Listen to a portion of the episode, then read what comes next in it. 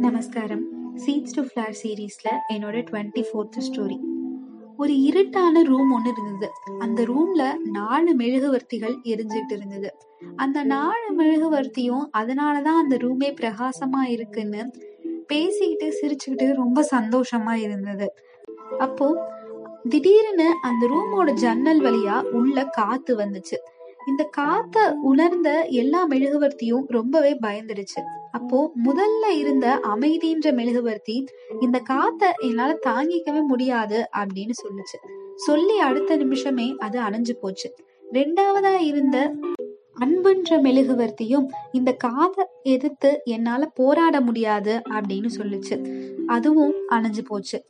மூணாவதா இருந்த அறிவுன்ற மெழுகுவர்த்தி முதல்ல இருந்த ரெண்டு மெழுகுவர்த்தியும் அணைஞ்சதை பார்த்து ரொம்பவே பயந்துடுச்சு. அதுவும் என்னால இந்த காத்த தாங்கிக்க முடியாது. நான் எப்படி வாழ போறேனே தெரியல அப்படின்னு சொல்லுச்சு. அதுவும் அணைஞ்சிடுச்சு. நாலாவதா இருந்த மெழுகுவர்த்தி அந்த காத்தை எதிர்த்து போராடிட்டு இருந்தது. அந்த போராட்டம் எல்லாம் சில நிமிஷங்களுக்கு தான் அதுக்கப்புறம் அது ரொம்ப பிரகாசமா இருந்துச்சு அப்புறம் அந்த ரூமோட கதவை திறந்துட்டு உள்ள ஒரு சின்ன பையன் வந்தான். இப்படி மூணு மெழுகுவர்த்தியும் அணைஞ்சிருக்கிறத பார்த்துட்டு அச்சுச்சோ மூணு மெழுகுவர்த்தியும் அணைஞ்சு போச்சே அப்படின்னு சொன்னான். இத கேட்ட அந்த நாலாவது மெழுகுவர்த்தி கவலைப்படாத நான் இருக்கேன்ல. என்னை வச்சு மத்த மூணு மெழுகுவர்த்தியும் நீ ஏத்திக்கோ அப்படின்னு சொல்லுச்சு. இத கேட்ட அந்த பையன் உன் பேர் என்ன? அப்படின்னு கேட்டான். அந்த மெழுகுவர்த்தி என் பேர் நம்பிக்கை அப்படின்னு சொல்லுச்சு. இத கேட்டோனே அந்த சின்ன பையனோட முகத்துல சந்தோஷம் தெரிஞ்சது.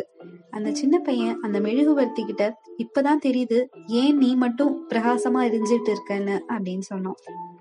வாழ்க்கையும் அப்படிதான். நாம எதை இழந்தாலும் நம்பிக்கையை மட்டும் இழக்க கூடாது நம்பிக்கை இருந்ததுன்னா எதை வேணாலும் நம்ம சாதிக்கலாம். இப்படி இவ்வளோ பெரிய விஷயத்த அந்த நாலாவது மெழுகுவர்த்தி ரொம்ப சாதாரணமா நமக்கு சொல்லி கொடுத்துருச்சு. நம்ம வாழ்க்கைய நம்ம நம்பிக்கையோட வாழ்வோம். Thank you.